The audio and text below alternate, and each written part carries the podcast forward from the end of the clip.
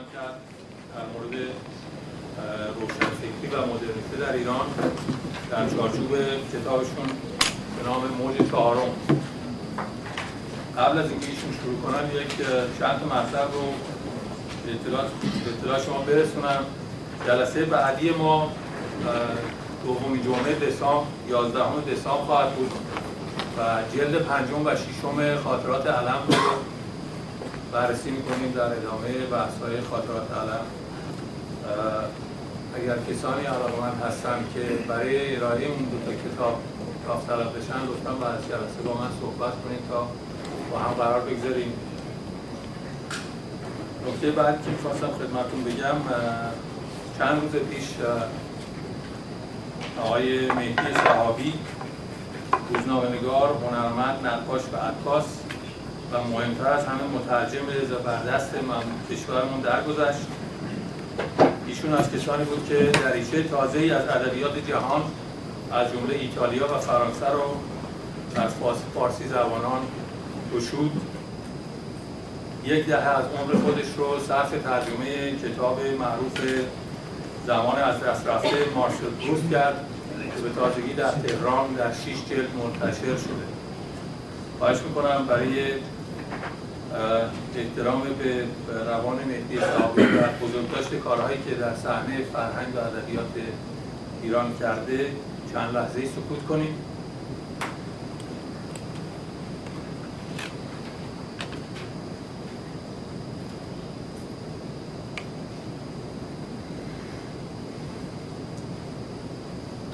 متشکرم. کسانی که علاقمند هستند ایمیل های کانون کتابخانه تورنتو رو بگیرن لطف کنن ایمیل هاشون رو برای ما بذارن. تعدادی از دوستان که ایمیل های Hotmail دارن ایمیل هاشون برمیگرده. اگر ایمیل غیر از Hotmail دارن برای ما بذارن. اگر اجازه بدین این متنی رو که ما هر شب خدمتون می‌خونیم من مجددا خدمت شما بخونم. چگونگی برگزاری جلسات کانون کتابخانه تورنتو نظر به اینکه هر یک از ما فقط بخشی از حقیقت را با خود داریم و با باور به اصل گفتگو و مطالعه به عنوان یگانه روش درک و دریافت هرچی بیشتر حقیقت جلسات کانون به منظور ارائه چالش و شناخت آرا و عقاید عقاید مختلف برگزار می شود. در این چارچوب شرکت کنندگان در جلسات به عنوان افراد کاملا برابر در بیان آرا و اندیشه های کاملا آزادند. نظرات میبایستی در فضای دوستی و در تأیید یا نقد اندیشه ها بوده و با احترام به شخصیت افراد ابراز شود جلسات معمولا ماهی یک بار و تایتل های بعدی در دومین جمعه هر هر ماه در ساعت هفت بعد از ظهر برگزار شد وقتتون بیش از این نمی‌گیرم. اگر اجازه بدین به رسم معمول و نه به خاطر اینکه آقای جهان بگدو احتیاج به معرفی دارن چند نکته ای رو در ارتباط با ایشون و کارهاشون خدمت شما بگم. دکتر رامی جهان بگدو دکترای فلسفه از دانشگاه سوربون پاریس و فوق دکترا از دانشگاه هاروارد. استاد علوم سیاسی و فلسفه سیاسی در دانشگاه تورنتو. عضو هیئت مدیره پن کانادا. بیش از 25 کتاب به زبانهای انگلیسی و فرانسه و فارسی دارند در سال 1381 به ایران برگشتن و در ایران رئیس مرکز تحقیقات مدرن در دفتر پژوهش‌های فرهنگی بودند در اردیبهشت 85 دستگیر و زندانی شدن و بعد از چهار ماه آزاد و به کانادا برگشتن. در طول مدتی که در ایران بودن با دعوت از فلاسفه و متفکرین مطرح دنیا از جمله هاورماس، رورتی، آشیشلاندی و تونی نگری فعالیت های گسترده در زمینه طرح مباحث فلسفی روز در ایران داشتم. از جمله از مایکل ایگناتیوف دعوت کردم که به تهران سفر کرد. از کارهای مهم یه رامین جانبگو مسابقه متعددی است که با اصحاب فلسفه و متفکرین دنیا داشته که اغلب اینها به فارسی ترجمه شده. فکر می‌کنم یکی از دستاوردهای مهم رامین جهان بگلو آوردن بحث فلسفه و تفکر فلسفی از برج آج فلاسفه به در واقع میانه میدان افراد عادی جامعه بوده. ایشون چند ماه پیش برنده جایزه صلح انجمن سازمان ملل شدند برای فعالیت های پیگیر در زمینه پرهیز از خشونت و خدمتتون بگم که این سیومین جایزه ای بود که این انجمن داده و برندگان قبلی این جایزه از جمله نلسون ماندلا و گورباچوف بودن. خیلی متشکرم آقای وکیل دعوت ما رو پذیرفتیم خواهش می‌کنم.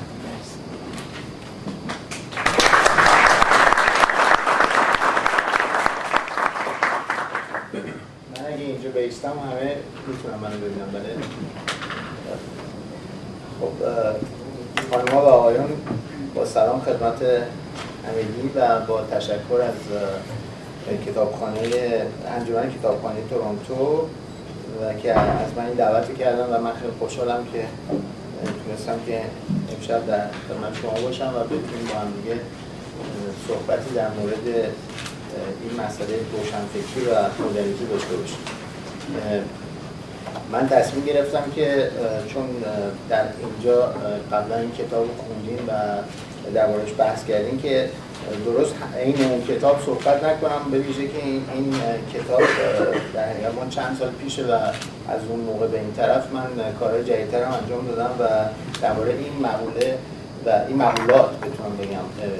چیزهای جدیدتر هم به فارسی هم به انگلیسی نوشتم و می‌خواستم که بحث رو یه جوری گسترده تر بکنم که شاید برای همه جالب تر باشه. ولی به هر حال یک سری از مبانی که تو این کتاب مطرح شده خدمتتون عرض می‌کنم و با هم دیگه در موردش امیدوارم که بحث جالبی داشته باشیم. اولین موضوعی که هستش این است که به نظر من خب اگر قرار باشه که یک روشنفکر بیاد در مورد تاریخ روشنفکری صحبت بکنه همیشه یک امر پر مخاطره است به خاطر اینکه ممکنه که یک مقدار تنگ اندیشانه به نظر برسه. و شاید هم بسیاری بگن که شما قصد پندآموزی دارید اگر این کار انجام بدید. ولی خب کوشش در این هستش و کوشش من امشب در این هستش که بیطرفانه به تحلیل و نقد این مسئله روشنفکری در ایران و به ویژه ارتباط مسئله روشنفکری با دنیای مدرن و مسئله مدرنیته رو انجام بدم و داشته باشم. خب طبیعتا ما وقتی که داریم در مورد روشنفکری در ایران صحبت می‌کنیم از یک سو و می‌دونم که چون این بحث من هم در ایران داشتم با دیگه روشنفکران دیگه ایران هم در خارج از کشور هم در فکر می‌کنم به مدت اقلا 15 سال گذشته در بسیاری از روزنامه ها و مجلات ایران این بحث رو ادامه دادیم و همیشه اون سوال که پیش میاد که فکر می‌کنم ممکن سوالی باشه که شما بعدا از من بکنید و من الان شما می‌خوام جوابشو بدم این نیست که خب شما به کی میگین روشنفکر؟ و این مسئله اصطلاح روشنفکر رو شما به کی اطلاق می‌کنید؟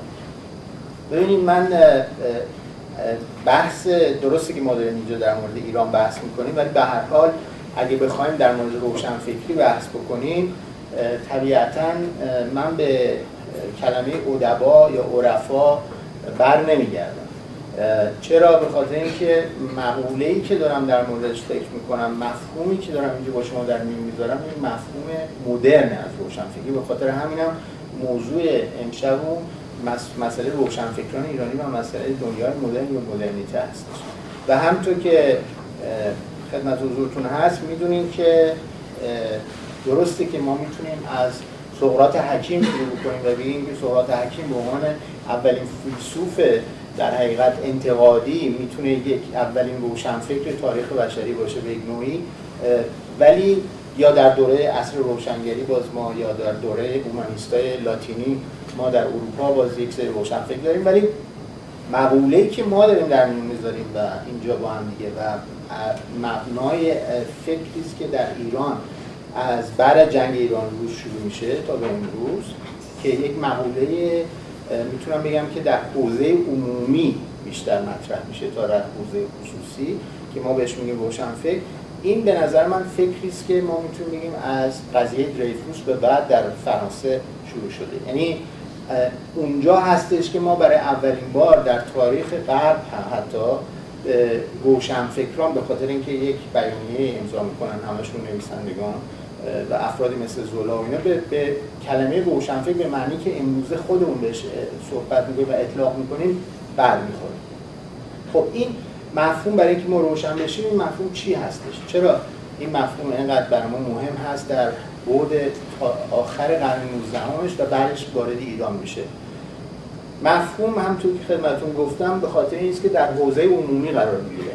یک سری آدم داریم که برای اولین بار اینها دیگه فقط نویسنده نیستن اینها فقط هنرمند نیستن بلکه کسانی هستند که در مورد مسائل اجتماعی و سیاسی هم می‌خوان دخالت بکنن. می‌خوان در مورد یک سری از مفاهیمی مثل پروگرس مثل پیشرفت مثل عدالت عدالت اجتماعی مثل سیاست و مثل مدرنیته صحبت بکنن و درباره اون حتی دخالت های سیاسی بکنن.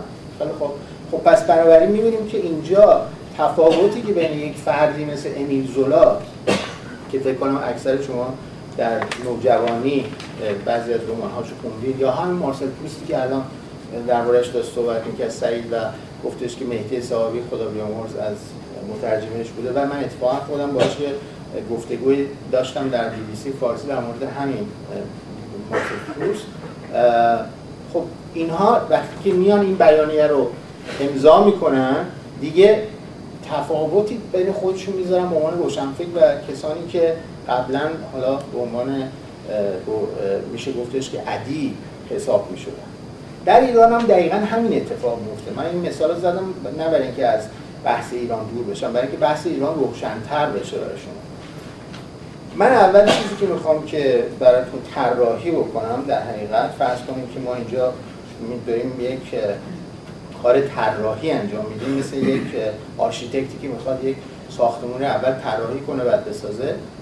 طرح اولی که خیلی مهم هست که ما بخوایم در مورد روشنفکری ایران صحبت بکنیم این است که اصلا این روشنفکری برای چی به وجود اومد؟ همونطور که خدمتون گفتم روشنفکری که ما به عنوان روشنفکری مدرن در فرانسه یا در اروپا می‌شناسیم به خاطر یک مسئله سیاسی و اجتماعی به وجود اومد.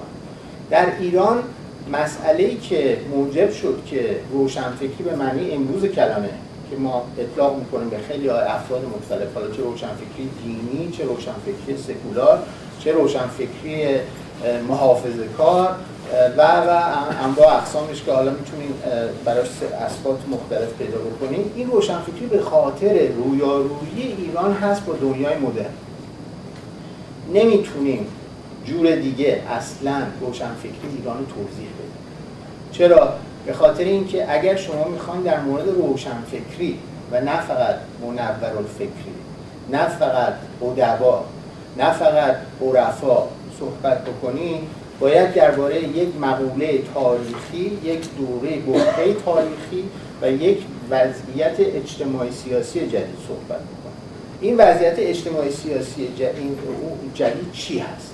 اتفاقا خیلی شباهت داره به وضعیتی که ما امروزه گرفتارش هستیم در ایران.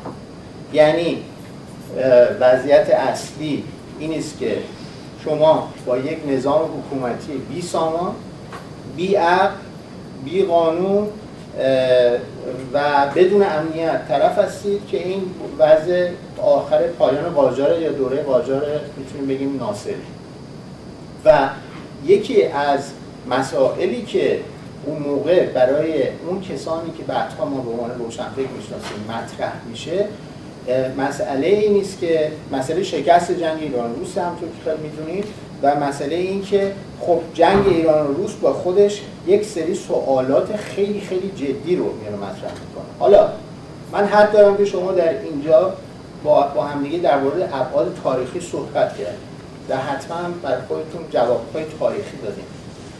جوابی که من می‌خوام برای این داستان بدم فقط مسئله تاریخی نیست بلکه جواب روشنفکری و حتی یکم اونورتر یعنی یک جوابی که میشه گفت فلسفی تره به نظر من جنگ ایران و روس مثل خیلی دیگه از وقایع ایران مثل شهریور 1320 مثل کودتای 28 مرداد مثل انقلاب 1000 سال 58 و خیلی از وقایع و این واقعه جدیدی که بعد از انتخابات صورت گرفت اینا واقعه هایی نیستن وقایعی نیستن که فقط بگیم تاریخی هستن.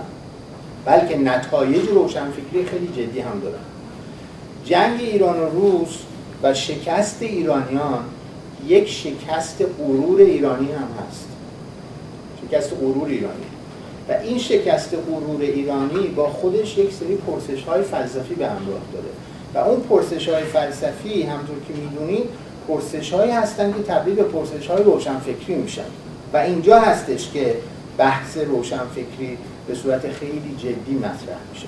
حالا این بحث روشنفکری به چه صورتی مطرح میشه؟ من خیلی زیاد در این دوره نیمونم و سعی می‌کنم زود از روش رد بشم و برسم به انقلاب و دوره امروزی به نظر من مسئله اصلی که پیش میاد که همیشه این مسئله رو در دوره های مختلف داریم. من حاضرم باهاتون بحث کنم سر این. در دوره های در 150 سال لاقل 100 سال گذشته از مشروطیت به این طرف که حتما داشتیم. و اون نیست که یک سری تلاش برای اصلاحات میشه. درسته؟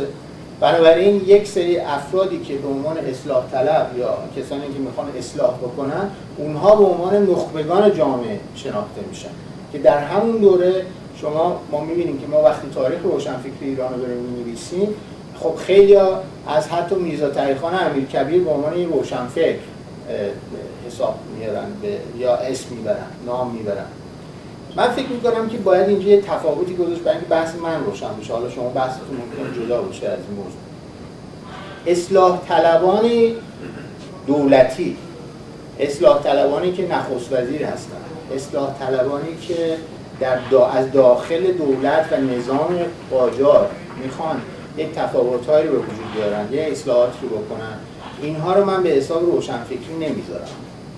با اینکه کارهای بسیار ارزنده و مهمی رو انجام میدن چرا نمی‌ذارم؟ به خاطر اینکه برمیگردم به همون بحث اصلی و اینجا بدون اینکه مغلطه کرده باشم یا سفته کرده باشم برای اینکه بحث برای همه شما روشنتر بشه مفهوم روشنفکر رو بر این می‌ذارم که اولا روشنفکر باید یک وجدان بیدار جامعه باشه چیزی که در اون کتاب هم نوشتم وجدان بیدار جامعه.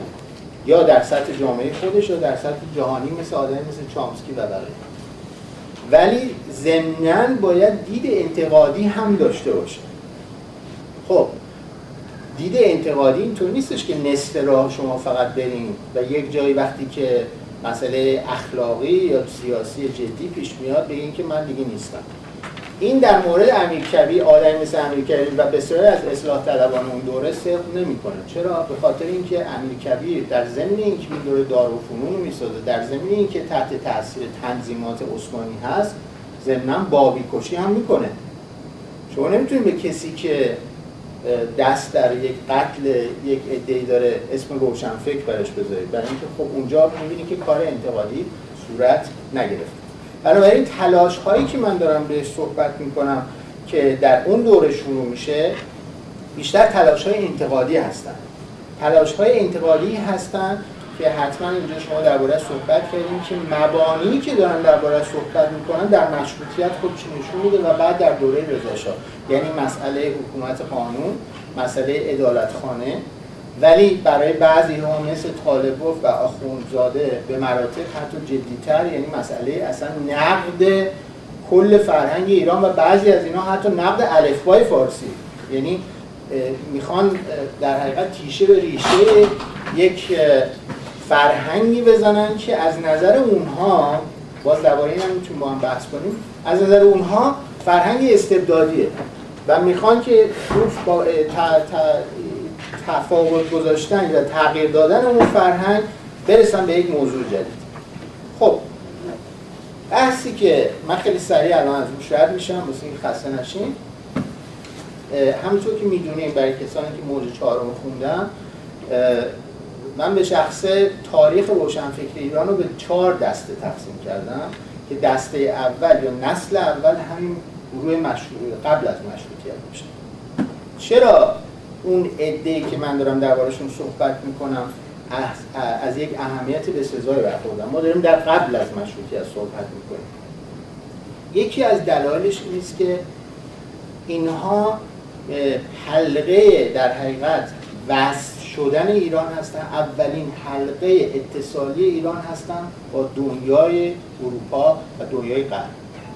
تمام کسانی که شما برین آثارشون رو بخونید اینها کسانی هستند که می‌خوان از طریق افکار از طریق مفاهیم و از طریق بحث درباره مفاهیم مثل همین مسئله قانون که مهمترینش هست و بسیاری از مورخین ما به خوبی این کار انجام دادن مثل فریدون آدمیت یا به تازگی یک کسی از اون جوانتر و مال نسل یکم جوانتر مثل جواد تواتوایی اینها مسئله این نیست که این مفاهیم رو بیارن و جا بندازن. خب این که اشکال نداره. پس چرا شکست می‌خورن؟ بحث ما اینجاست. حالا من به ترتیب میام تا امروز.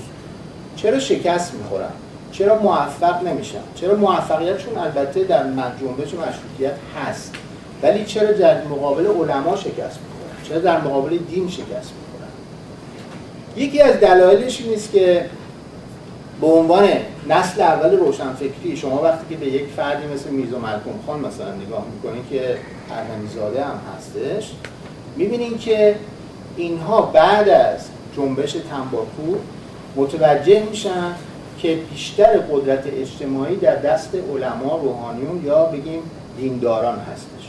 یعنی در حقیقت اونها هستن که می‌تونن توده های عظیم مردم رو حرکت بدن. و روشنفکران به تنهایی نمی‌تونن این کار بکنن. بنابراین متوجه میشن که قدرت اینو ندارن فقط می‌تونن مفاهیم رو مطرح بکنن. حالا اینجا یک بحثی که پیش میاد این است که روشنفکران ایرانی برخلاف ژاپنی ها که همیشه من میگم یک نوع مدرنیته دفاعی دارن اینا به طرف یک مدرنیته یا مدرنیزاسیون تقلیدی میرن. چرا تقلیدی؟ به خاطر اینکه میگن خب تنظیمات عثمانی به ما میگه که باید یه چیز مثل داروفنون درست یا پلیتکنیک. حالا تنظیمات هم خودش از فرانسوی گرفت از اتریشی ها فرانسوی ها انگلیس ها قزاق ها می‌خوان که بیان ارتش رو سر سامون بدن. نمی‌دونم مفاهیمی که با خوندن هیوم، جان استوارت میل، ولتر و دیگران می‌خوان بیان اونجا پیاده بکنن. حتی بسیار اگه شما آثارشون رو خونده باشید می‌دونید که بسیار از کلمات رو مثل کنستیتوسیون به فارسی رو در حقیقت همون کلمه رو عین فرانسهش به کار می‌برن. دیگه ترجمه نمی‌کنن. یعنی حتی کوشش نمی‌کنن بر ترجمه. این یه اشکال بزرگی که در اون نسل اول داشته این است که نسل اول یا نخبگانش یا روشنفکرانش یا جزی از دولت بودن یعنی خودشون دیوان سالار بودن. و این دیوان سالار مثل سپه سالار یا مثل میزا خان دو تا مثال بزرگی یا اینکه افرادی بودن که اکثرا مثل میرزا ملکم خان و دیگران اینها قدرت اینکه با مردم بتونن ارتباط برقرار کنن نداشتن. بنابراین وقتی که ما به مشروطیت می‌رسیم روشنفکران در حقیقت نقش پشتیشو بازی کردن نه نقش جلوی صحنه رو. و جلوی صحنه شما کیا رو می‌بینید دو مرتبه جلوی صحنه شما یا ایلات رو می‌بینید یا کسانی می‌بینید که به هر حال قدرت نظامی دارن یا قدرت اجرایی دارن. خب یکی از دلایلی که به نظر من مشروطیت شکست می‌خوره و موجب میشه که ما به طرف دوره رضا شاهی بریم در ابتدا استبداد صغیر و بعدش رضا شاه به هر حال هر دوتاش به نوعی شکست هست.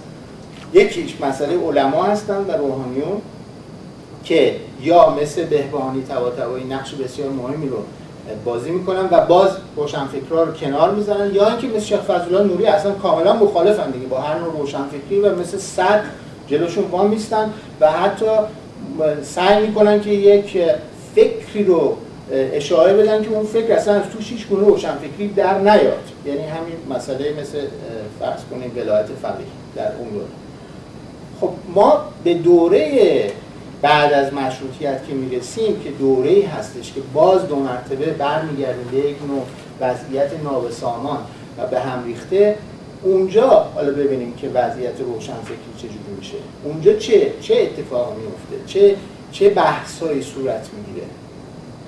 مسئله اصلی که از خودمون ما مرتب داریم سوال می‌کنیم مسئله اصلی اینجا هستش که روشنفکران بعد از مشروطیت دارن فکر می‌کنن که چرا مشروطیت شکست خورده. دارن فکر می‌کنن که چرا جمهوری رو نتونستن ایجاد بکنن. دارن فکر می‌کنن که خب اون چیزی که به دست آمده رو چگونه می‌تونن نگه دارن؟ و شما نگاه کنید ببینید برخلاف گروه اول که مسئله مدرنیته رو به صورت یک مسئله تقلیدی می‌گیره یعنی عین همون سازمان یا نهادی می‌خواست بیاد در ایران پیاده بکنه در گروه دوم که ما افرادی مثل دهخدا داریم ما افرادی مثل علامه قزوینی داریم و ما افرادی مثل عشقی داریم مثل عارف عارف قزوینی داریم و دیگران داریم. این افراد در حقیقت خب می‌تونیم بگیم که روحیه انقلابی بعضیشون دارن بعضیشون ندارن. ولی مسئله مهمی که به نظر من پیش میاد که اونجا باز روشنفکری نسل دوم کاملا یک ماهیت جدی بهش میده و یک تفاوتی بین گروه اول و نسل اول و نسل دوم مطرح میشه. مسئله همین شکست مشروطیت هستش. و شکست مشروطیت به دنبالش مسئله این نیست که ما باید بریم و یک دولت میشه گفت تا یه حدی مستقل ولی دولت مرکزی ایجاد بکنیم. درسته؟ بنابراین این درست وضعیتی است که باز ما امروزه در ایران باش دوچار هستیم. یعنی خیلی جالبه که ما وقتی که تاریخ روشنفکری رو تورق می‌کنیم می‌بینیم که هی داریم برمیگردیم تو بعضی از دوره ها و بره ها دو مرتبه برمیگردیم به همون پروبلماتیک و به همون مسئله و اون مسئله دو مرتبه بر ما برای 100 سال دو مرتبه همون مسئله است که 100 سال پیش بوده. یعنی همونطور که گفتم یه جوری این بی‌نظمی رو سر سامون بدیم. دو مرتبه برگردیم یک دولت ملت جدید ایجاد بکنیم. دو مرتبه برگردیم یک سری نهادهای جدید بسازیم. درسته؟ خب. اینجا به نظر من نسل دوم نسلی هستش که برخلاف نسل اول گفتم نسل تقلیدی نیست بلکه نسلی هستش که می‌خواد از طریق ترجمه ها از طریق آشنایی مستقیم با غرب و البته از طریق ملیگرایش می‌خواد که بره به طرف یک نوع روشنفکری حالا از من سوال کردن که این کلمه ابزاری رو شما چگونه استفاده می‌کنید؟ به طرف یک نوع روشنفکری ابزاری. من اینجا یه تفاوت قائل شدم به دنبال فلسفه قلب بین عقل ابزاری و عقل انتقادی. عقل ابزاری در حقیقت عقلی هستش که قدرت نقد نداره. بیشتر مسئلهش مسئله عقلانیت ابزاری یعنی مسئله علم هست مسئله تکنولوژی هست مسئله تکنوکراسی هست مسئله این هستش که خب ما اگه تکنوکرات داشته باشیم می‌تونیم مملکت رو درست بکنیم. دیگه احتیاج به فیلسوف نداریم مثلا فرض کنیم. یا اینکه عقل ابزاری در حقیقت بحث اصلیش این نیست که خب مسائلی که ما می‌تونیم جوابگوش باشیم فقط از راه ابزاری جوابگوش باشیم. دیگه لازم نیستش که ما بریم و مفاهیم اصلی رو در نظر بگیریم و دربارهش بحث کنیم این دوره دوم به نظر من مسئله اصلیش مسئله ابزاریه. چه در بود سیاسی چه در بود علمی تکنولوژیکش هر دوتاش مسئله ابزاری هستش. شما در و به خاطر همین هم هستش که به طرف رضا شاه میره اگه شما توجه کرده باشین آدمایی مثل محمد علی فروغی داور تیمورتاش قوام سلطنه تقیزاده اینا همه مثال های بارز این افرادی هستن که من دارم خدمتتون میگم چی هم؟ افرادی هستن که حاضرن روشنفکران درجه اول هستن زبان های خارجی بلدن مترجمین درجه یک هستن ولی فکر می‌کنن که باید رفت با دولتی کار کرد برای اینکه اون دولت فقط یا اون اقتدار هستش که می‌تونه این مدرنیزاسیون رو وجود بیاره. مثل دفعه اول یک شباهت داره. بین توده مردم و روشنفکران یک, فاصله خیلی خیلی زیاد هست. این فاصله رو کی پر می‌کنه؟ مطابق معمول روحانیت مطابق معمول گروه های دینی. مطابق معمول بحث های فکری که در درون دین میشه. درسته؟ مطابق معمول یک گروه مثل فدایان اسلام که وقتی شما به شهریور 20 نزدیک میشین فدایان اسلام از یک قدرتی برخوردارن که برخلاف روشنفکران که شما می‌بینید که آدمای مثل صادق هدایت یا دیگران سرگردان هستن می‌بینید که دو نخست وزیر می‌کشن حجیر و رزمارا و یک روشنفکر یعنی کسروی. ضمنا قدرت بیان و قدرت این که بتونن یک ایدولوژی جدید از توش در بیارن هم داره خب این وضعیت من خیلی سریع دارم پیش میرم اگه می‌دونم بعد از که بحث بکنیم می‌تونیم دو مرتبه این برسیم. این وضعیت ما رو میرسونه به نسل سوم. نسل سوم روشنفکری که بعد شهریور 1320 به وجود میاد و باز با یه شکست دیگه به وجود میاد یک تفاوت اساسی پیدا می‌کنه و اون مسئله مارکسیزم اون مسئله حزب توده است. اون مسئله گرایش به یک به ایدولوژی های جدید هستش. ببینید شما در دوره دوم ایدولوژی به اون صورت ندارید.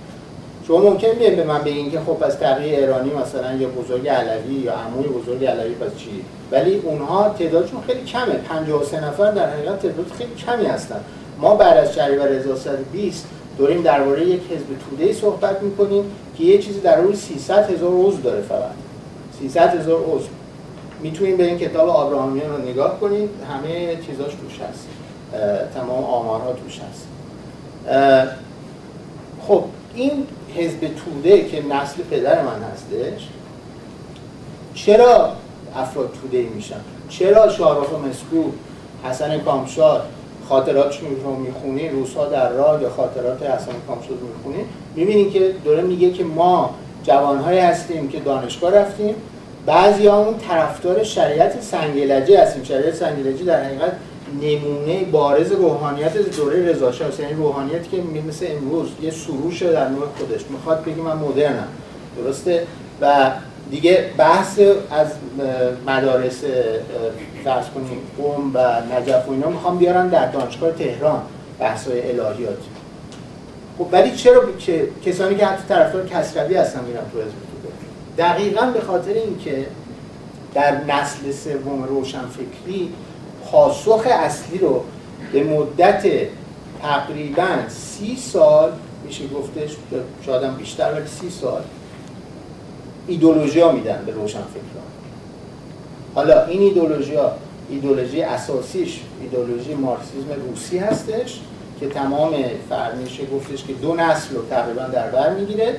که بعد تبدیل میشه به یک ایدولوژی چریکی و اون طرفش هم یک ایدولوژی دینی هستش که خودش تحول پیدا می‌کنه که نتیجهش آقایان مثل بازرگان و دیگران هستن که در نیست آزادی قرار می‌گیرن.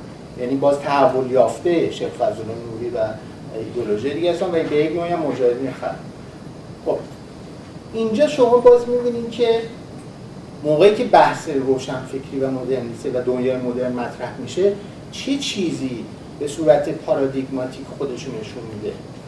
من برمیگردم مقایسه می‌کنم. دوره اول چهره پارادیگماتیکش میرزا مکرم خانه.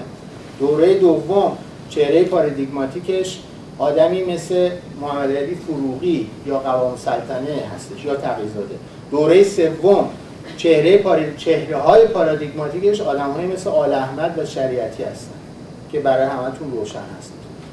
مبارزه با غرب هست مبارزه با امپریالیسم هست. یک خانش اینا هر ستا خانش های مختلف. یک خانش جدید از مسئله مدرنیته هست.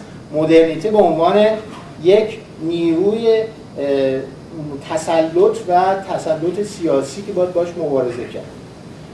حالا این تسلط به قول آل احمد این جنیست که باید در بطری کرد یا اینکه به قول افرادی مثل شریعتی و دیگران باید یه بازگشت به خیشتن کرد برای اینکه ما بتونیم در مقابل این ایستادگی در تهاجم فرهنگی در حقیقت بتونیم ایستادگی بکنیم. در هر ستای این در حقیقت می‌تونیم بگیم نسل ها چه اتفاقی افتاده که اینجا بحث من رو روشنتر می‌کنه. شما می‌بینید که ما هم بحث تقلیدی داشتیم هم ابزاری داشتیم هم ایدولوژیک داشتیم. ولی هیچ گونه گفتگویی در واقع بین روشنفکران ایرانی و غرب یا مدرنیته صورت نگرفته. یا ازش ترسیدن یا ازش ترسیدن یا خواستن تقلیدش کنن یا به صورت در حقیقت شیطانی میشه گفتش به صورت شیطانی پسش زدن. یعنی گفتن که ما نمی‌خواهیم مدرن بشیم که قبضدگی آل احمد بهترین مثالش هست ولی خب شما می‌تونید به کتاب آنچه خود داشت احسان نراقی و آسیا در برابر غرب دارو شایگان هم اشاره بود خب ما با یه همچی وضعیتی وارد 1358 میشیم. باز از خودتون سوال نکنین چی شد که در 1358 روشنفکران حضوری نداشتن؟ یا اگر حضوری داشتن حضورشون کمرنگ بود. برای اینکه گذشتهشون این بوده.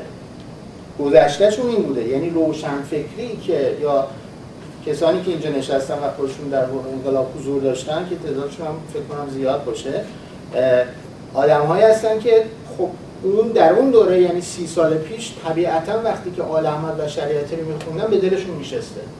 طبیعتا وقتی که مشی چریکی رو میخوندن به عنوان قهرماناشون می‌دیدن.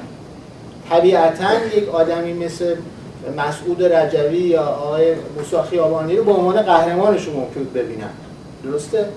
بنابراین آدمی مثل شاهرخ مسکو مصطفی رحیمی فریدون آدمیت نمی‌تونسته قهرمانشون باشه. درسته؟ یعنی کسانی که می‌خواستن یک نوع عقلگرایی رو بیارن وارد حالا چه سیاست ایران چه تاریخ ایران و چه میشه گفتش که برهای دیگه روزنامه آیندگان اگه یادتون باشه برای کسانی که سنشون قد میده اگه یادتون باشه اولین محاکماتی که شد که محاکمه که نه اولین در حقیقت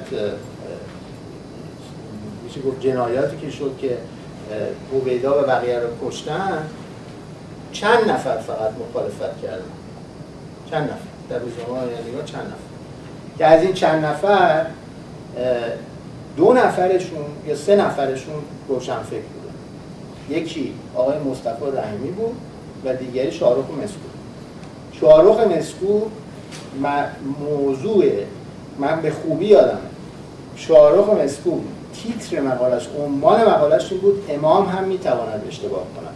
امام هم می‌تواند اشتباه کند. درسته؟ خب. ولی کسی گوش به این مسائل نمی‌داد گوش نمی‌داد. من چرا؟ در دقیقا بحثی که من دارم اینجا وارد می‌کنم دقیقا همینه. ما وقتی که از اون دوره سوم دوریم وارد دوره انقلاب میشیم روشنفکری در ایران شکست خورده. ما در یک وضعیت و یک جو ضد روشنفکری داریم قرار می‌گیریم. یعنی یک وضعیت تاریخی و سیاسی هستش که روشنفکران در حقیقت هیچ جایی در حوزه عمومی ندارن و هیچ تأثیری در 1358 بر خرد عمومی هم ندارن. حوزه عمومی و خرد عمومی در ایران 1358 کاملا در دست یا روحانیت یا در دست ایدولوژی های سیاسی هستش. بنابراین شما توده های عظیمی از جوانان بین 12 سال تا 50 سال داریم که میرن مجاهد و چریک و پیکاری و و و و, و میشن یا سمپات میشن و بالاخره یا جونشون رو می‌ذارن یا مجبورن که بیان تو تبعید یا بالاخره زندگیشون متلاشی میشن و اینجا اتفاقا به نظر من یه بحث روشنتر می‌کنه که ما چرا از اون دوره به این دوره الان رسیدیم. و این دوره که الان ما داریم درباره صحبت من می‌خوام بکنم چرا دوره مهمی هستش؟ از نظر رویارویی ما با مسئله مدرنیته. خب طبیعتا گفتم خدمتتون دوره اول دوره دوم و دوره سوم نتایج شکست ها بوده. شکست مشروطیت شکست شهریور 1120 و بالاخره شکست دوره سوم یعنی شکست ایدولوژی. ها شکست ایدولوژی ها شکست گروه های سیاسی احزاب سیاسی فکر ایدولوژیک و به نوعی میشه گفتش خشونت سیاسی که به وجود میاد در جامعه ایران در اون سالها. خب نتیجهش چی میشه؟ نتیجهش میشه می‌تونیم بگیم که یک سری فکر جدیدی میشه که از توش یک سری افراد روشنفکرهای جدید در میاد. و اتفاقا این روشنفکر روشنفکران جالبی هستن به خاطر اینکه روشنفکرانی هستن که مجبور میشن برای اولین بار با هم دیگه گفتگو کنن. که مجبور میشن برای اولین بار قلب و جدی بگیرن که مجبور میشن برای اولین بار قلب و قلب و به صورت فکری فلسفی بشینن بخونن درسته؟ و نه تقلیدی فقط. و نه فقط ایدولوژیک. درسته؟ و روشنفکرانی داریم که برای اولین بار در مورد خود فرهنگ ایران و شاید بگیم تاریخ ایران به صورت انتقادی دارن نگاه خب پس مسئله ای که اینجا هست و این اینجا در حقیقت من می‌تونم بگم که دو گروه مهم هستن از روشنفکری نسل چهارم اون بحثی است که من تو کتابم کردم. یک روشنفکری دینی اون روشنفکری که خودش روشنفکر دینی می‌دونه و دوم دسته ای که روشنفکران سکولار نامیده شدن. حالا به درست یا غلط روشنفکران سکولار نامیده شدن. خب اینجا شما بحثی که می‌بینید چه بحثی هستش؟ از و این بحث از که شروع میشه؟ از پایان جنگ ایران و عراق از دوره رفسنجانی به بعد و بعد از مرگ آیت الله خمینی. و اینکه ما وارد یک دوره جدیدی حتی از خود جمهوری اسلامی و مسئله ایران میشه این بحثا چه مسائلی مطرح می‌کنه که ما رو بعد از 15 سال رسونده اینجا؟ اول از همه مثل هر دوره روشنفکری ایران شما یه چند تا مجله دارید. که من اینا رو ذکر نکردم. خب در دوره اول شما قانون رو دارید مال میزو خان. شما در دوره دوم مجلاتی مثل ایرانشهر و کاور دارید که در خارج از کشور تغییرزاده و کاظمزاده ایرانشهر در میارن. در دوره سوم سخن خانلری رو داریم که نقش اینقدر مهمی رو بازی می‌کنه. و در دوره چهارم شما یک سری مجلاتی دارین که هر کدومشون دورن در اون قسمتی که کار می‌کنن در حقیقت یک روشنفکری تیپ خودشون می‌سازن. مجله کیانو دارید که از توش آقای شمس الواعظین، سروش، کلیور، گنجی، احسان نراقی ببخشید. آرش نراقی و اشکوری و تعداد دیگه از توش در میون. و شما مجله گفتگو رو دارید. که یک سری یه مجله سکولار هستش و شما مجلات دیگه مثل نگاه رو دارید و آقای دیباشم که اینجا بودن که هفته پیش میز که صحبت کردم براتون مجله مثل کرک و بخارا که یعنی بعدها شد بخارا که اون بیشتر حالت جنگ داشت البته. ولی خب به هر حال جنگی بودش که می‌شد که همین بحثا رو به در اونجا انجام بود بنابراین حوزه عمومی جدیدی در این مجلات درست میشه که بحث رو می‌بره به طرف یک نوع تعریف روشنفکری جدید. و این تعریف روشنفکری جدید باز در یک بحران بحران فکری فلسفی ولی باز بحران سیاسی شکل خودشو شکل مطلوب خودشو پیدا می‌کنه. و این بحران فکری سیاسی چی هستش؟ از یک طرف مسئله حکومت دینی هست و ولایت فقیه. که و مسئله این که تا چه حد دین باید دخالت در سیاست در اقتصاد در فلسفه در شناخت داشته باشه که مسئله است که سروش کدیور و اشکوری و دیگران مطرح می‌کنه و مجتهد شبستری مطرح می‌کنه. چه نوع خانش جدیدی باید از دین از قرآن هرمنوتیک به قول خودشون باید داشت و مسئله آزادی چگونه از این باید پیدا کرد؟ و در کنارش مسئله که روشنفکران سکولار در اون سالا مطرح می‌کنن که حالا خدمتتون میگم که یکم تغییر کرده مسئله جامعه مدنی. مجله گفتگو شماره اولش در مورد جامعه مدنیه. در حدود پنج سال قبل از آقای خاتمی. قبل از که ایشون بیان و در مورد جامعه مدنی صحبت کنم پنج سال قبلش مجله گفتگو شماره اولش در مورد در سال 1172 در مورد جامعه مدنی هست پس می‌بینیم که این مقولات جدیدی داره مطرح میشه. یک بحثای جدیدی داره مطرح میشه و روشنفکری در حقیقت می‌خواد دو مرتبه برگرده. بعد از شکستی که با انقلاب ایران داشته می‌خواد فراسوی ایدولوژی ها فراسوی احزاب فراسوی گروه های سیاسی می‌خواد وارد یک صحنه جدید بشه و یک بحث جدید مطرح کنه. اینجا به نظر من ما می‌تونیم بگیم که این جستجوی جدید که حالا چه در قسمت دینیش و چه در قسمت سکولارش هر دو نقش خیلی اساسی رو بازی کردن اینجا یک سری ما روشنفکران گفتگویی داریم. اون چیزی که من ازشون گذاشتم روشنفکران گفتگویی. چرا گفتگویی؟ به خاطر اینکه اینها مجبور میشن. حالا حتی می‌تونم بگم که اگر نمی‌خوان مجبور میشن. روشنفکرانی هستن که مجبور میشن بعد از پایان جنگ سر با جهان جدید و دهکده جهانی وارد گفتگو بشن. بنابراین چیزهای جدیدی رو بیاموزن. اینترنت هم البته کمک می‌کنه. با از به که به وجود میاد. ولی ضمنا مجبور میشن که با مقولات جدیدی که و تجربیات جدیدی که در تمام جای دیگه دنیا داره اتفاق میفته مثل آمریکای لاتین، اروپای شرقی، سقوط کمونیسم اینها وارد گفتگو بشن. ولی ضمنا با خودشون هم وارد گفتگو میشن. و این نتیجهش این نیست که این گفتگو باعث میشه که ما به یک دوره جدید و به یک سری مفاهیم جدید دست پیدا بکنیم. یکی از این مفاهیم می‌تونم بگم که یه نوع حالت چتر فلسفی داره که زیر اون چتر تمام چیزا قرار می‌گیره و اون مسئله این نیست که ما دیگه بحثمون بحث خشونت نیست دیگه بحثمون بحث قهر نیست دیگه بحثمون بحث انقلاب نیست. اگه به نوشته های این روشنفکران در این دوره توجه بکنید می‌بینید که برخلاف دوره محمد رضا شاه پهلوی و بعد و رضا سرویس تا انقلاب ایران اینا در مورد قهر انقلابی در مورد امپریالیسم و در مورد اینکه شما باید حتما یک رسالت انقلابی داشته باشید هیچ کی صحبت نمی‌کنه. بلا استثنا هیچ کی نه دینیان نه سکولار هیچ کدوم در مورد رسالت انقلابی صحبت می‌کنه اصلا کسی در مورد رسالت صحبت نمی‌کنه. نه کسی در مورد اوتوپیا ناکجا آباد صحبت می‌کنه نه کسی در مورد رسالت. بلکه بحثی که براشون مهم میشه بحث انتقادی هستش. که حالا ما در این وضعیت سیاسی که هستیم ما چه نهادهایی رو باید نقد کنیم؟ ما حتی خودمون رو چگونه باید نقد کنیم و با خودمون چگونه باید وارد گفتگو بشیم؟ بنابراین نتیجهش دو تا دو چیز مهم هست.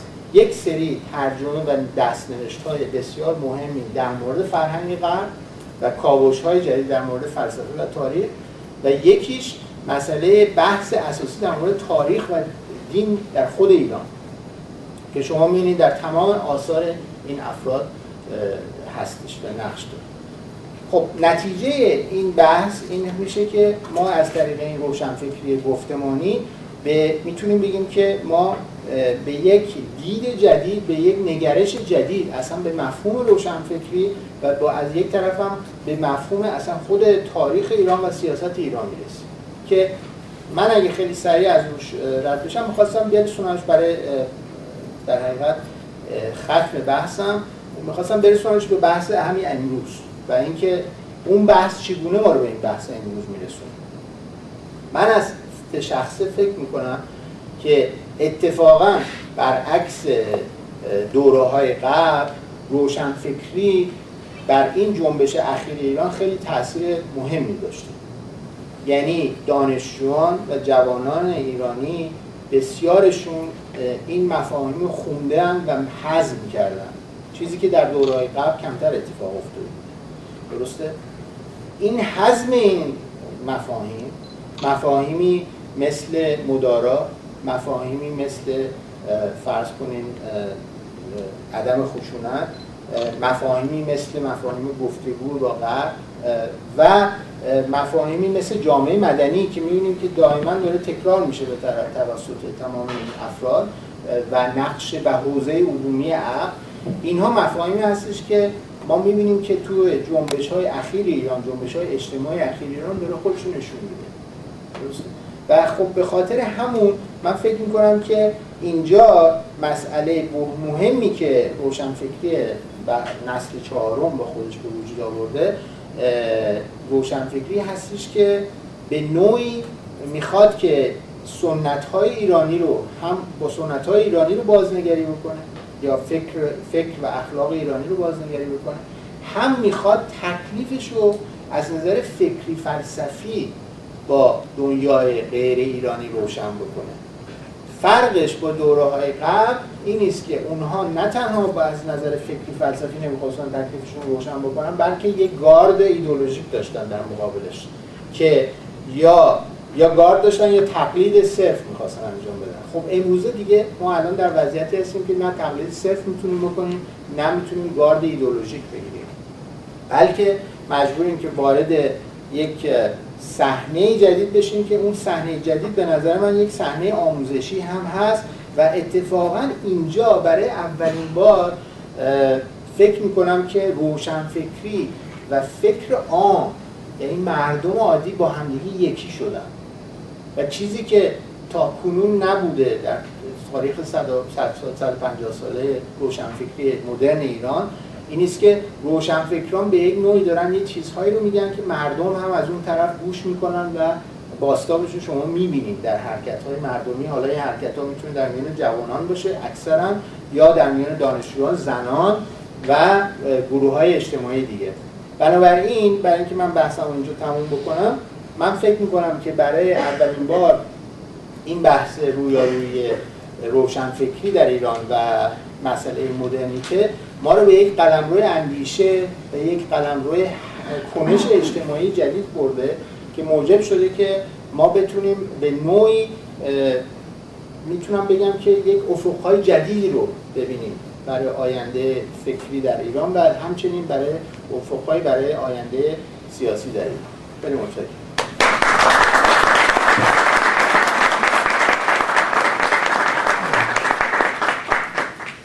خیلی متشکرم آقای دکتر دوستان فرصت هست برای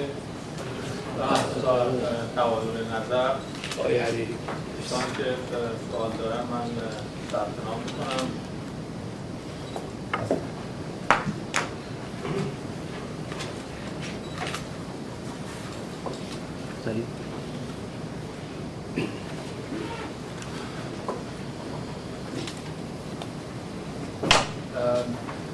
کسانی که در جلسات قبل شرکت داشتن اطلاع دارن که ما خواهش کردیم که از دوستان به طور داوطلبی به برگزاری جلسات کانون کتابخوانی کمک بکنن. پیشنهاد کردیم که نفری ده دلار کسانی که علاقمند هستن بپردازن. شب متاسفانه گلدان fundraising ما شکسته. من خواهش می‌کنم که کسانی که علاقمند هستن پولاشون رو توی این لیوان بریزن. احساس آقای خیلی ممنون از صحبتاتون. من دو تا سوال مشخص دارم یکیش این هست که در مورد روشن چهار نسل روشنفکری آخوندزاده رو فتری آخوندزاده رو داریم که ملکم خان خب در ابتدا شروع کرد به حرفای روشنفکری زدن ولی بعد دید که یک مشت محکمی خورد و مجبور شد حرفاش رو یه مقداری برگردون و اسلامیش بود.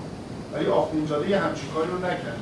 آخوندزاده از همون ابتدا نوشته هاش کاملا مشخصا نوشته های روشنفکری رو بدون اینکه اصلا به مسائل مذهبی اهمیت و همیشه هم معتقد بود که یعنی الان در می‌خونه نوشته هاشون می‌بینه که انگار برای همین امروز صحبت کرد. اینا رو چطور می‌تونید توی یک گروه قرار بدید و در مورد نسل دوم محمد علی فروغی مثلا می‌بینیم که خب سیل حکمت در اروپا رو ترجمه می‌کنه. یا کارهای افلاطون رو ترجمه می‌کنه. یعنی در حقیقت این نشون میده که داره فکر می‌کنه داره می‌خواد می‌خواد اون تفکر نقاد رو به خصوص کار افلاطون رو وقت ترجمه می‌کنه می‌خواد اون تفکر نقاد رو بیاره داخل جامعه. اینو چطور می‌تونیم تقلیدی اسمش رو بذاریم؟ در نسل و سوال دوم اینه که چرا با توجه به کسی مثل داشتن کسی مثل آخوندزاده و با توجه به کسی مثل فروغی که اصلا با تقیزاده اصلا در میشه گفت تقریبا دو تا چیز مخالف هست. تقیزاده معتقده که از نوک سر تا فرق پا باید تنبی شد ولی فروغی معتقده به اینکه ما علاوه بر اینکه سری حکمت در اروپا رو بخونیم ولی از این طرف به شاعرای ایران به تاریخ ایران اهمیت میده فرهنگستان رو در ایران به وجود میاره و غیره. اینها خیلی با این نمی‌دونم من برام جا نمیده که چطور می‌تونیم در یک گروه قرارشون بدیم. و اینکه چطور رابطه نسل سوم کسی مثل شریعتی و احمد و بازرگان و شاهدان و اینا یهو اصلا با این دو نسل روشنفکری قبلی انگار قطع میشه. یعنی چیزایی که مثلا آخوندزاده میگه یا فروغی میگه اینا اصلا انگار یهو 180 درجه برمیگردن و ایدئولوژیک میشن و مذهبی میشن و اینو من متوجه نمیشم. من به ترتیب با جواب بدم باشه نه دونه دونه جواب میدم. فکر کنم بهتره. خیلی ممنون. این سوالات خیلی سوال پرسش های خیلی درستی هستش و فکر می‌کنم که خیلی کمک می‌کنه به اینکه من بحثم رو بتونم روشنتر کنم. ببینید من این نسل ها رو به صورت قالب های کلی در نظر گرفتم و اینکه اون فکر قالب در اون نسل چی بوده. در هر کدوم از این نسل های روشنفکری شما افراد منفرد زیاد دارید. مثلا شما آخونزاده که فرمودید مثلا آخونزاده یکی از افراد منفرد اون دوره هستش. به خاطر اینکه آخونزاده تنها نویسنده ای هستش یا بگیم تنها روشن فکر اون دوره هستش که از کلمه کریتیک و نقد استفاده می‌کنه. البته این نقد رو خیلی پیش می‌بره و حتی به نوعی می‌خواد که با می‌خواد برگرده و یک نوع نوستالژی مثل قبل از دوره رضا به دوره ما اسلام ایران داره و مسئله اصلی رو در دین می‌بینه. خب خیلی تفاوت که میگی با ملکوم داره و یکی از تفاوت‌های اساسی این است که برخلاف میرزا ملکم خان یا برخلاف حالا ما گفتیم که میرزا تایی خان اینا رو یا سپه رو جز اینا قرار نمیدیم ولی گفتم که برخیشون دیوان سالار بودن یا یا مستقیما با دیوان قاجار تماس داشتن که خب میشه گفت جمال الدین افغانی اسدآبادی خودش یکی از اوناست با اینکه آدمی است که به نوعی می‌خواد که دو مرتبه ما رو به طرف یک نوع نوگرایی اسلامی ببره ولی کسی هستش که با دربار قاجاریه در ارتباط هست. آخوندزاده اینطور نیست. یک مثال کاملا جداست. و ولی همون اتفاقی که در دورهای بعد میفته با آخوندزاده میفته حالا من دورهای بعدم مثال می‌زنم. مثلا شما در دوره رضا شاهی که گفتی محمد علی فروغی بهترین آدم منفردش صادق هدایته. صادق هدایتی است که دوستان توده داره ولی خودش توده نمیشه. صادق هدایتی است که نه تکلیفش در غرب روشنه نه در ایران.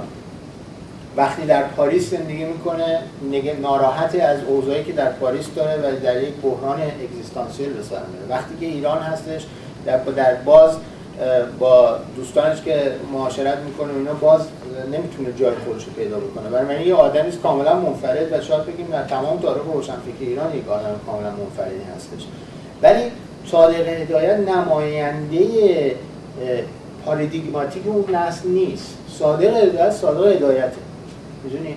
یعنی یه آدمی کاملا جدا واسه همین هم خیلی از ما بهش ارادت داریم یا دوست داریم دربارش بخونیم و بنویسیم. به خاطر این صادق هدایت مثل آلبرت کامو میمونه در فرانسه بعد از جنگ جهانی دوم که شما یک سری قولهای مثل ژان پل و ملو و دیگران داریم که درگیری دارن در مورد و از اون طرف رما آرون و دیگران که درگیری دارن در مورد مارکسیزم و حالا طرفدار روسیه باشیم یا طرفدار آمریکا باشیم یا این یا این و جنگ سرد و یه آدمی مثل آلبرت کامو که حتی این جمله معروف میگه که آدم گاهی نمی‌دونه که بین مادرش و عدالت کدوم انتخاب بکنه سر جنگ الویزه یعنی تکلیفش با خودش روشن نیست.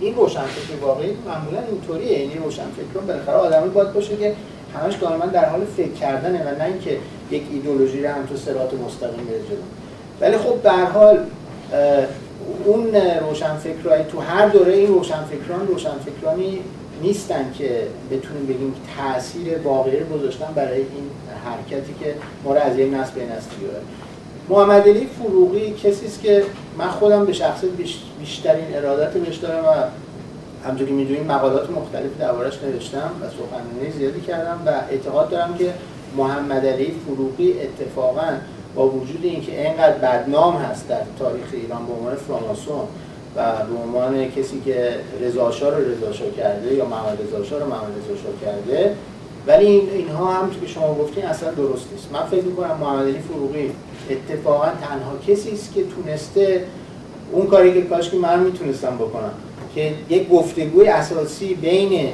سنت ها و فرهنگ ایرانی و فرهنگ غرب ایجاد کنه برای اینکه بر هر دوتاش تسلط کامل داشته. و خب سر حکمت در اروپا مثل بسیاری از آثاری که تحصیل کرده که سعدی و حافظ و بقیه باشن کارهای ارزنده است که هنوز ما بهش برمیگردیم و توجه می‌کنیم. ولی محمد علی فروغی هم به نظر من اشکال بزرگی که داشت برای اینکه نتونست روشنفکر واقعی اون دوره باشه. یعنی روشنفکر واقعی که بتونه اون دستگاه رضاشاهی رو از اشکالات خودش نجات بده. می‌دونی؟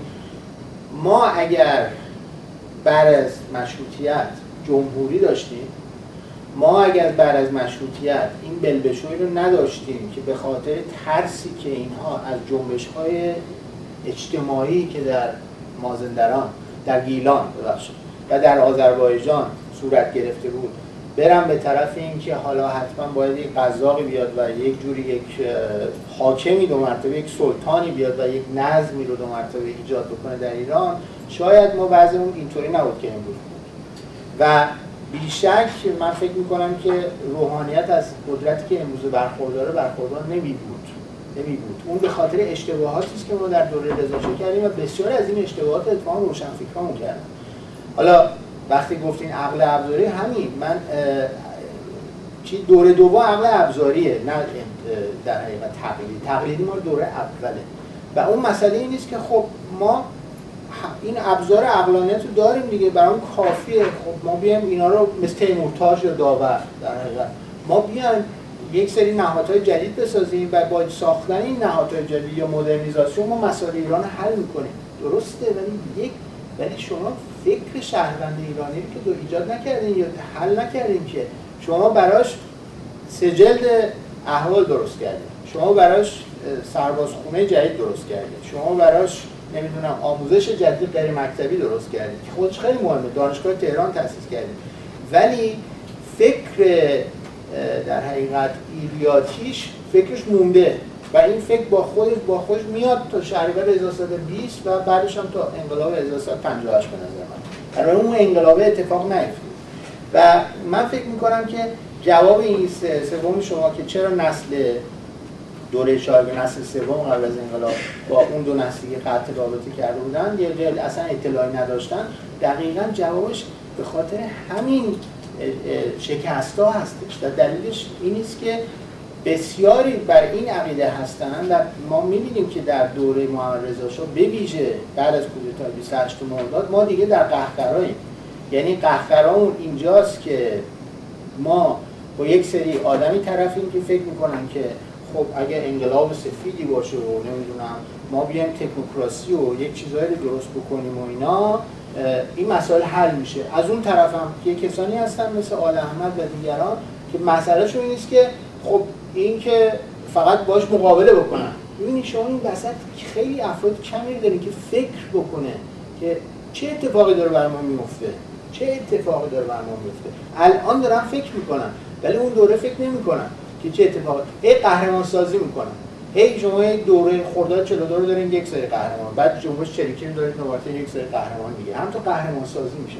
و این قهرمان سازی هاست که بر ما اسطوره جدید می‌سازه کار روشنفکری ما رو به تعویق میندازه و فکری و فلسفی اون رو به تعویق میندازه و ما رو میکشونه به طرف انقلاب 58 متشکرم. دوستان خواهش کنم سوالاتون رو در امکان خلاصه کنید که فرصت به تعداد بیشتری سوال کننده برسه. آقای جان بایرو شما این سه تا دوره ای رو که تصویر و تحلیل رو ازش ارائه کردی دوره اول روشنفکری دوره دوم و موج سوم اینا هر کدوم ویژگی های خاص خودشون رو داشتن برای اینکه موفق نتونن بشن در جامعه ایران و شکست خوردن. حالا گرفتاری ایدئولوژیک داشتن یا رفتن به دنبال شکست یا تقلیدی بود یا هر کدوم. در موج چهارمی که دارین شما تصویر می‌کنین این امید و این نوید داره پیش میاد که اگر شرط موفقیت جامعه ایران به طرف مدرنیته به طرف دموکراسی اون رابطه بین روشنفکر و بدنه اصلی جامعه بخواد باشه داره شکل می‌گیره. جوانه زده در طول این چند سال گذشته. سوال من اینه که آیا دستاورد این نوزاد و این کودک نوپا اونقدر هست که الان من شکی ندارم که در این سالن الان اکثر قریب به اتفاق همه آرزوشون این هستش که هر چه زودتر جنبش سبز یا رنگارنگ مردم ایران به نتیجه برسه و ما بخوایم برسیم. آیا این کودک اونقدر توانایی این رو داره که بخواد اگر در آینده بسیار نزدیک این اتفاق به هر دلیلی افتاد بتونه دوباره در اون چرخه شکست موجهای قبلی نیفته؟ یا اینی که بذارید پولیتیکالی اینکورکت باشم و بگم که به نوعی آرزو بکنیم که این مقاومت از طرف اون بدنهای سخت باز هم ادامه داشته باشه تا این کودک آنقدر بزرگ بشه که دیگه نتونه شکست بخوره. به معنی دیگه خطری که این جنبش چهارم رو تهدید می‌کنه چی هست؟ این هم باز خیلی سواله هم خیلی سختی جواب دادنش هم خیلی جالب و خود برای خود من خیلی جالب هستش. ببینید خب این کودکی که شما گفتین باید اولا بالغ باشه. به خاطر اینکه و بلوغ فکری مهمتر از هر چیز دیگه.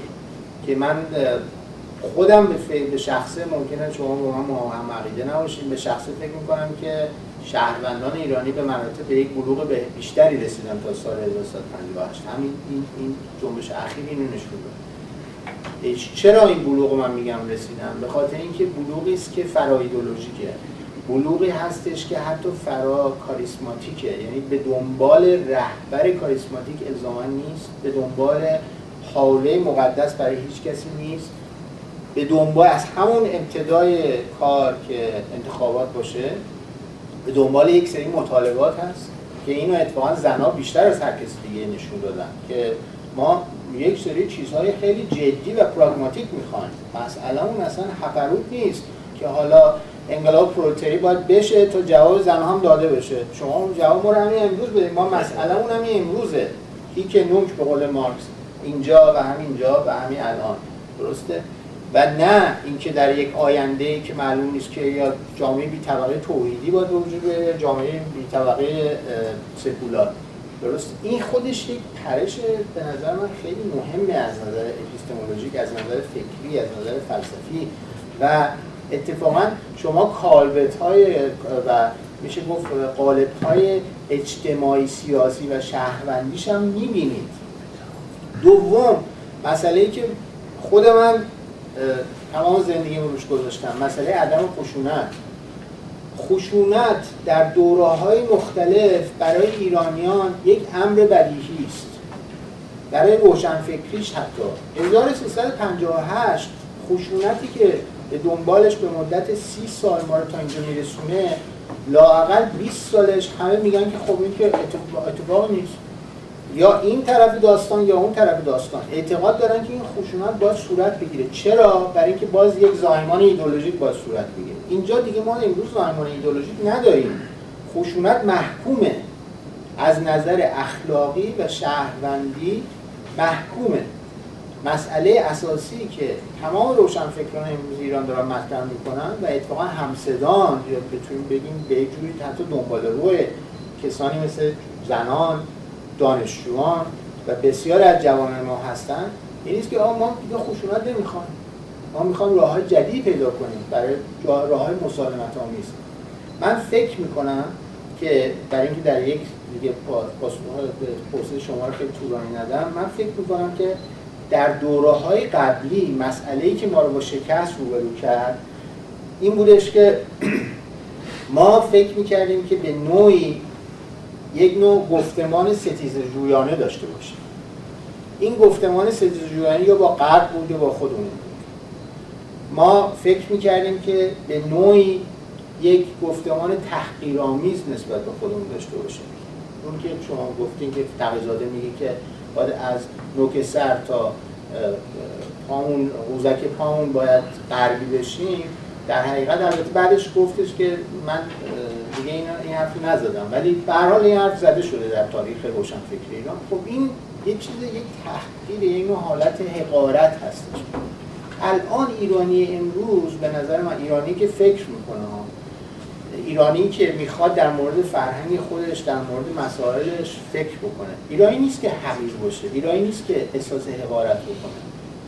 ایرانی هستش که به ویژه نسل جوانتر یعنی بچه های شما اکثرا کسانی هستن یا کسانی که در این سالن هستن که سنین 20 و 30 دارن کسی هستش که با واقعیت های امروز دنیا داره درگیر میشه. میگه من باید زبان خارجی یاد بگیرم. انگلیسی، فرانسه، آلمانی، اسپانیولی. باید یاد بگیرم برای اینکه جز این دنیا باشم. من باید بلد باشم از تمام چیزهای ارتباط جمعی این دنیای امروز استفاده کنم. خب نتیجهش هم شما می‌بینی. نتیجهش رو می‌بینی در مسائل اجتماعی امروز ایران. می‌بینید در این جنبش مگه ندیدیم؟ و دیدیم چقدر اهمیت داشت.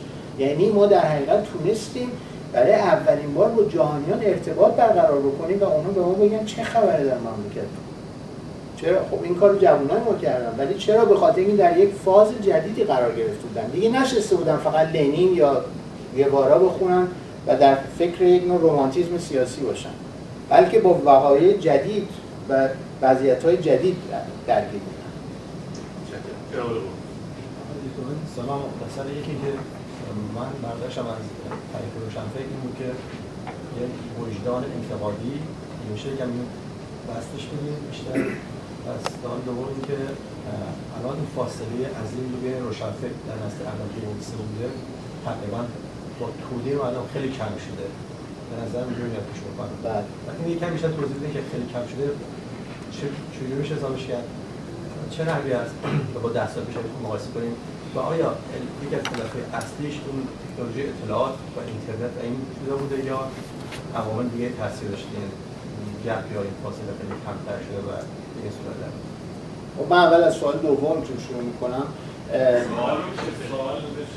آن نشد سوال شنیده نشد بله. من سوالم یکی مفهوم روشنفکر بله رو اون توضیح بیشتر بدیم برای اینکه این فاصله ای که بین مردم و. بوده و روشنفکری کم شده یا اصلا برداشته شده یا به نحوی توضیح در این مورد بدیم. و یکی از علتش های تکنولوژی اطلاعات بوده و یا عوامل دیگه بوده و چه مسئله باعث شده که تکنولوژی اطلاعاتی حتما بوده ولی ضمنا مسئله دیگه این هستش که شما با یه مفهوم جدید از روشنفکری برخورد دارید و من تمام بحثم اصلا سر این بود. شما در این دوره جدید در حقیقت با یک روشنفکری سر کار دارید که روشنفکری هست که می‌خواد خودش در حوزه عمومی قرار بده و نه فقط یک حوزه ایدئولوژیک. شما روشنفکری ندارید که فقط در حزب توده مثل بهازین یا احسان تبری نشسته باشه و بخواد در مورد یک یوتوپیای فکر کنه شما روشنفکری ندارید مثل داور یا دیگران که در دستگاه یک دستگاه دولتی نشسته باشن و فقط از اون بالا بخوان این صحبت کنن. شما روشنفکرانی دارید که میان در روزنامه های مملکت که تیراژشون مثل جامعه ممکنه به یک یک میلیون در روز برسه. حالا یک میلیون در پنج بکنیم برای اینکه هر روزنامه رو پنج نفر ممکنه بخونن. که میشینن و با هم دیگه صحبت می‌کنن و این بحثا رو جوانان می‌خونن و دنبال می‌کنن. بنابراین و یک مفهوم جدیدی از روشنفکری هست که این روشنفکری می‌تونیم بگیم یه روشنفکری مدنی میشه. یک روشنفکری که حضورش در جامعه مدنی به مراتب مهمتره. حالا خیلی جالبه این روشنفکری لازم نیست که حتما روشنفکری سیاسی باشه. ولی این روشنفکری است که در حوزه عمومی چون قرار می‌گیره چون بحث های روشنفکریش در حوزه عمومی قرار می‌گیره بنابراین مردم هم دنبال می‌کنن. مردم اسما رو می‌شناسن مردم آثار رو می‌خونن مردم مقالات رو می‌خونن مصاحبه رو می‌خونن بحثا رو دنبال می‌کنن خودشون هم نتیجه گیری می‌کنن. خودشون هم نتیجه گیری می‌کنن. درسته؟ من یادم من خودم وقتی که سال 82 یا 83 بود یه بحثی با سروش سر روشنفکری فر... دینی داشتیم در روزنامه مختلف. خب خیلی خونده بودن و هر کی نظری داشت درباره این موضوع. می‌دونید ولی خب جالب بود که مردم بحث دنبال می‌کردن و معلوم بود که براشون بحث جدیه و می‌خوان که بالاخره به یک نتیجه برسن. و خب و این موجب شده که روشنفکران امروز ایران دیگه بر همدیگه قیافه نگیرن. این برای به نظر من خیلی مسئله مهمیه. از که بر همدیگه قیافه بخوام بگیرن اینا باید وارد این بحث جدی با هم دیگه بشن. لااقل از طریق نوشته هاشون لااقل از طریق روزنامه ها و اتفاقا اون بحث وجدان انتقادی اینجا خیلی مهمتر میشه. به نوعی به خاطر اینکه شما دیگه چون ایدولوژی ها رو نداریم مثل سال شهریور 1320 یا مثل 1158 روشنفکری با تکلیفش رو از نظر فکری روشنتر بکنه. دیگه دستاویزی نداره که بگه آقا هرچی مثلا ماچتون به من گفت من اون انجام میدم. درسته؟ یا مثلا هرچی لنین توی جزوه نوشته ما این کار انجام میدیم. میان میگن که خب تو دقیقا به ما بگو که الان تو چی فکر می‌کنی در مورد کمپین یک میلیون امضا چی فکر می‌کنی؟ این واقعی باید نظر بدی. چی فکر می‌کنی؟ تو بالاخره طرفدار خشونتی مخالف خط خشونت هستی. ببین یک جور پاسخگویی به وجود آمده برای روشنفکری متشکرم. آقای صاحب من دو تا سوال دارم. سوال اولم در رابطه با خصوصیت روشنفکر هست و البته جناب خوب پرداختید به تاریخچه روشنفکری در ایران. اما فکر می‌کنم درباره اینکه خصوصیت روشنفکر چی هست اگر یک کمی بیشتر صحبت می‌کنیم و مشخصا آیا ما از روشنفکر می‌تونیم نقش رهبری تحقیق داشته باشیم؟ آیا ما می‌تونیم انتظار داشته باشیم که جامعه رو در هایی مثل مثلا همین دوران یا در سال 58 اصلا نقش رهبری جامعه رو داشته باشه و بگه که چیکار کنید چیکار نکنید. توی در بین صحبتاتون در مقابل علما هم قرار دادید. یعنی اون نقش رو به علما دادید که احتمالا در تاریخ هم همین اتفاق افتاده. و سوال دوم من این که روشن فکر دینی. آیا اصطلاح صحیح هست؟ این دوتا مانعت و جمع نیستن. خیلی ممنون. ببینید به نظر من روشن فکری که بخواد رهبر رهبری بکنه و رهبر بشه دیگه کار روشن فکری نمی‌تونه بکنه. دلیلش هم خیلی روشنه. به خاطر صحبت که شما به درستی می‌کردین که روشن فکری به هر حال یک رسالت اگر رسالتی بتونیم بگیم داره رسالت انتقادی داره. همه همیشه داشته. یعنی نقد اجتماعی و نقد ساختارهای سیاسی رو نمی‌تونه کنار بذاره. و اگر روشن فکران در هر جای دنیا این اتفاق افتاده اگر در یک قدرتی زیاد موندن و پایدار بودن کار روشنفکریشون به کلی کنار گذاشته شده و اصلا دیگه نتونستن اون کار انجام بدن. چون ما داریم مثال هاشو دیگه در دوره های مختلف. مثلا روشنفکر باز روشنفکران ایدولوژیک در بسیار از کشورهای جهان اگر کار ایدولوژیکشون رو در احزاب مختلف در دولت های مختلف زیادی از حد ادامه دادن دیدیم می‌بینیم که دیگه نمی‌تونن کتاب بنویسن دیگه نمی‌تونن کار روشنفکری انجام بدن. ولی به عکس اونهایی که حتی تو اروپای شرقی در یک دوره در یک برهه در, در جنبش های اجتماعی بودن مثل مثلا هابل یا آدم میشنیک وقتی که کار سیاسی تموم شد گشتن کردن دو مرتبه برگشتن به کار انتقادیشون و به کار روشنفکریشون تو همین در فرانسه هم هست در کشورهای دیگه هم وجود داره. ولی باید که این وضعیت کاملا وجود داشته باشه. به نظر من روشنفکری دینی خب من شخصا با کلمه روشنفکری دینی مخالف هستم. یعنی بحثی که با کلیور سروش و اشکوری داشتم این بوده که همیشه که مسئله روشنفکری چون مسئلهش مسئله حقیقت جویی هستش و دین برای شما یه حقیقت یکسانی رو میاد و توصیف می‌کنه و از یه جو به بعد دیگه به شما میگه که خب این حقیقت منه. تو این حقیقت من میپذیری یا نمیپذیری؟ یعنی شما رو وارد یک برهه الهیاتی می‌کنه. دیگه اون روشنفکری به معنی دینی کلمه نمی‌تونه وجود داشته باشه. من پیشنهاد کردم گفتم خب شما بعضی موقع به خودتون میگی نواندیشان دینی یا اصلاح طلبان دینی. خب همون کلمه رو استفاده کنید. چه اصراری داریم که کلمه روشنفکری رو استفاده کنیم گفتم مثلا و این چیزایی که نوشتم توی مورد و کتاب بعدی هم به اسمش بین گذشته به آینده هست. که مگه ما میگیم پیانیست دینی؟ پیانیست دینی که اون نمیگیم که مگه ما میگیم نقاش دینی؟ نمیگیم نقاش دینی. میگیم یک نقاشی است که به خدا هم اعتقاد داره. میگیم یه پیانیستی است که ممکنه به خدا هم اعتقاد داشته باشه. یعنی دیندار باشه. درسته؟ ولی دینداریش رو الزاما وارد پیانو یا وارد نقاشیش نمی‌کنه. میگه من یک بود معنوی ممکنه داشته باشم اصولا از هنر به طور کلی. خیلی فرق داره با اینکه شما بیاین یک ساختار اینطوری برای خودتون انتخاب بکنید که من گفتم یک دایره دایره مربع هستش. دایره مربع نمی‌تونه وجود داشته باشه دیگه. گفتم یک دایره مربع هستش در حقیقت. روشنفکری دینی مثل یک دایره مربع میگه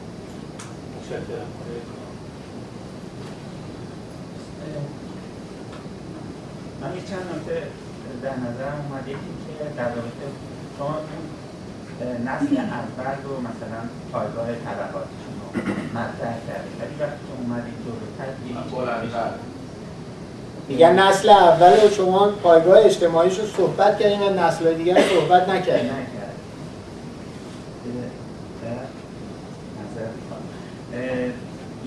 یکی دیگر این که این وضعیت اقتصادی اجتماعی ایران خیلی تفاوت کرده با گذشته.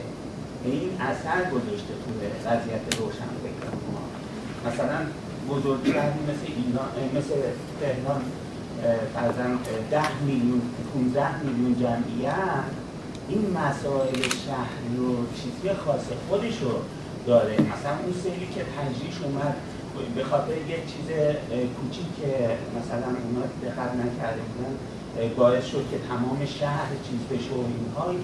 همه رو بیدار کرد که خب اداره یه همچین شهر هم یه مسائل. اینا همه به صلاح منعکس شده توی به صلاح افکار و به صلاح کمک کرده چیز. و بعدم یه مسئله دیگه هم که من متوجه شدم مثلا توی ایران بودم زمان مثلا جنگ و اینا مردم عادی خودشون به صورت انتقادی مجبور یعنی این وضعیت به دین مذهبی خارج مال قرون استاد مردم رو کشونده بود که به صورت انتقادی به این چیزا نگاه کنن. برخلاف گذشته که فرض کنیم یه کشاورزی مثلا داشتن چیز اونچنانی ولی حالا دیگه مثلا فرضاً می‌دونیم مثلا یه آدم عادی هم اومد مثلا می‌گفت آره مثلا ما سفید است امام خمینی فلان بهمان. اینا همه نشون می‌داد که مردم دارن این رو به صلاح مجبور شدن با این مسائل به صلاح چیز کنن. و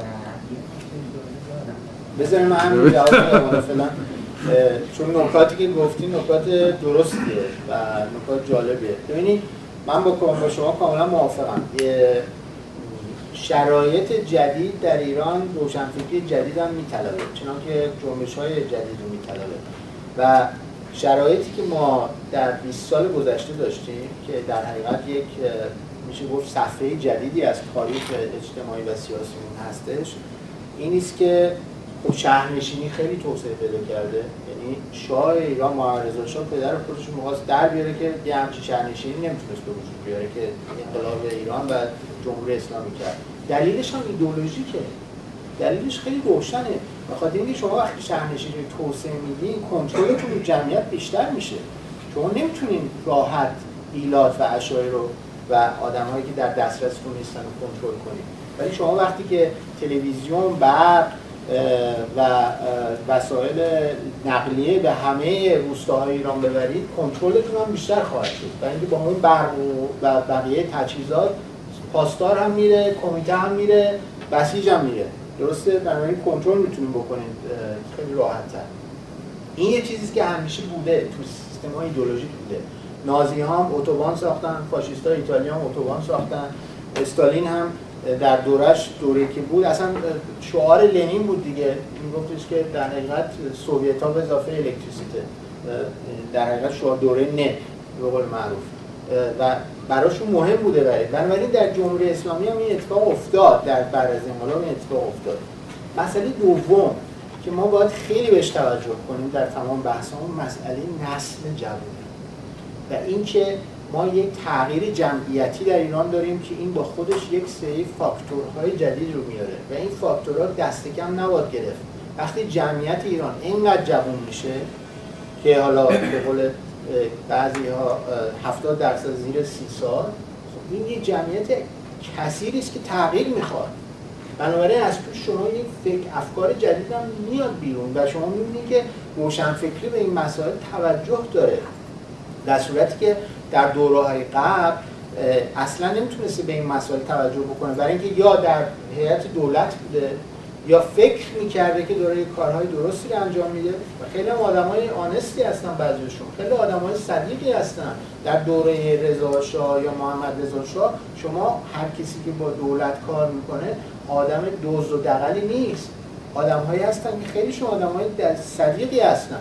یعنی فکر می‌کنن که این راهی است که باید انجام داد.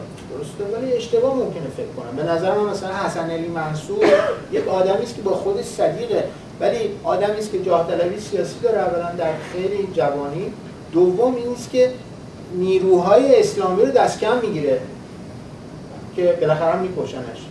خیلی دست کم می‌گیره. همونطور که حجی و رزمارا دست کم گرفتن. فکر می‌کردن که خب اینا که کسی نیستن. فدایان اسلام کسی نیست. عددی نیست. فدایان اسلام خیلی عدد بودن اتفاقا. چرا؟ به خاطر اینکه برخلاف بسیار از گروه های سیاسی و بسیاری از حتی گروه های روشنفکری با تمام گروه های اسلامی دیگه در خاورمیانه در ارتباط بودن با اخوان المسلمین در مصر در ارتباط بودن. سر مسئله فلسطین و اسرائیل حضور واقعی داشتن. درسته؟